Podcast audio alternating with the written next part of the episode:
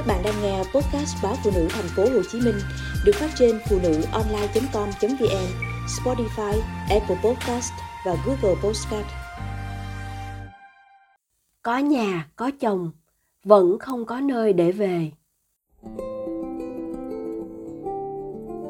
Thỉnh thoảng chị lại nhớ tới bà bán bánh cuốn trước nhà.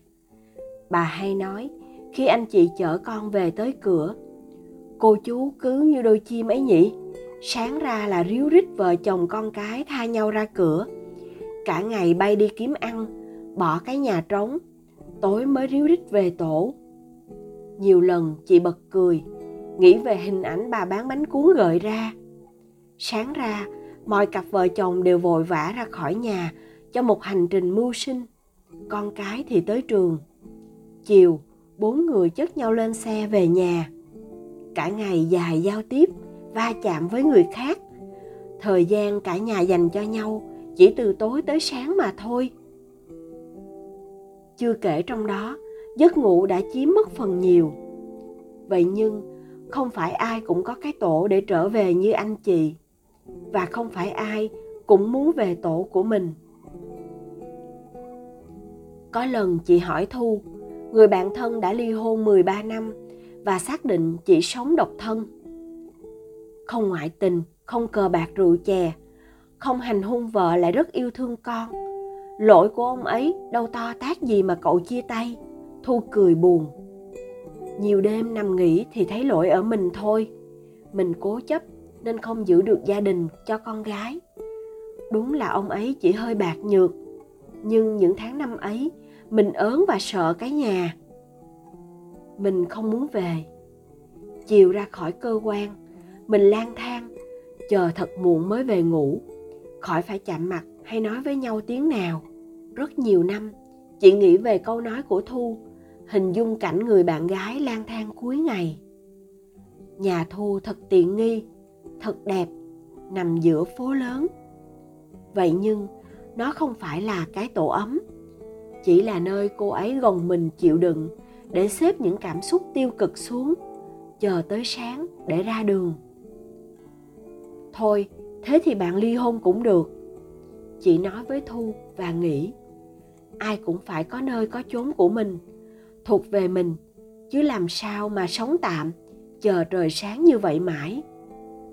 Thế rồi, như một sự sắp xếp của định mệnh, tới ngày nọ, chị cũng phải hét lên câu ấy với chồng.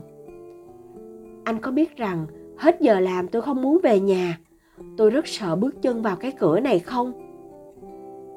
Đó là những tháng ngày vợ chồng chị cố gắng sống vì con. Họ nằm trên 2 chiếc nệm cạnh nhau.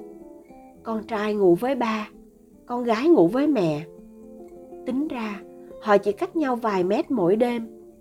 Vậy mà khi tình cảm không còn, họ trải qua những ngày đêm thật khó khăn. Một chậu quần áo phơi không đúng cách cũng khiến cơn giận bùng nổ thành trận cãi vã. Một người dùng nhà vệ sinh không đúng ý người còn lại cũng gây bực bội. Chưa kể trong nhà, ngày càng xuất hiện nhiều bữa ăn qua quýt, tạm bợ, đúng nghĩa đen khi chẳng ai chăm chút. Phòng khách ngổn ngang những thùng cắt tông sách vở, quần áo mà họ không buồn lấy ra vì luôn nghĩ sẽ chẳng ở nơi này lâu. Có lần, chị mua những chậu hoa đẹp về bày ở ban công để ngắm hoa giảm stress. Trở về sau chuyến công tác dài ngày, chị thấy đám hoa đã chết khô vì anh chẳng buồn quan tâm tới những việc không phải của anh. Chị nhìn những chậu hoa chết, gào lên. Tôi không thể sống thế này. Tôi không quen với sự tạm bợ. Anh nhìn căn phòng đi, kinh khủng còn hơn cái ổ chuột. Chúng ta làm thủ tục đi. Cô muốn thế nào thì cứ làm thế ấy. Anh lạnh lùng. Chẳng ai còn thiết giữ cuộc hôn nhân đã đành. Cả hai cũng chẳng thể chịu thêm cảm giác gượng ép, gá vào vì con. Xong, khi chị đưa đơn, anh lại ngập ngừng. Chị bồi cú chót. Bấy nay tôi khổ lắm. Tôi không có nơi để nghỉ ngơi đúng nghĩa. Chúng ta ráng bàn chuyện con cái và làm thủ tục cho xong đi. Tôi muốn xây dựng lại cuộc sống của mẹ con tôi. Tôi muốn cuối ngày tìm về chiếc giường của mình và ngã lưng thoải mái trên đó, chứ không phải nơm nớp lo va chạm với anh. Anh nhìn chị gườm gườm, định cãi như mọi khi. Nhưng rồi anh buồn bã cầm bút, ký rất nhanh, cũng chẳng thèm đọc. Có lẽ cảm giác của chị cũng là cảm giác của anh. Không còn nơi để mong muốn trở về. Dù rằng, sau cú hạ bút, anh chẳng biết mình có căn nhà nào để dọn đến hay không.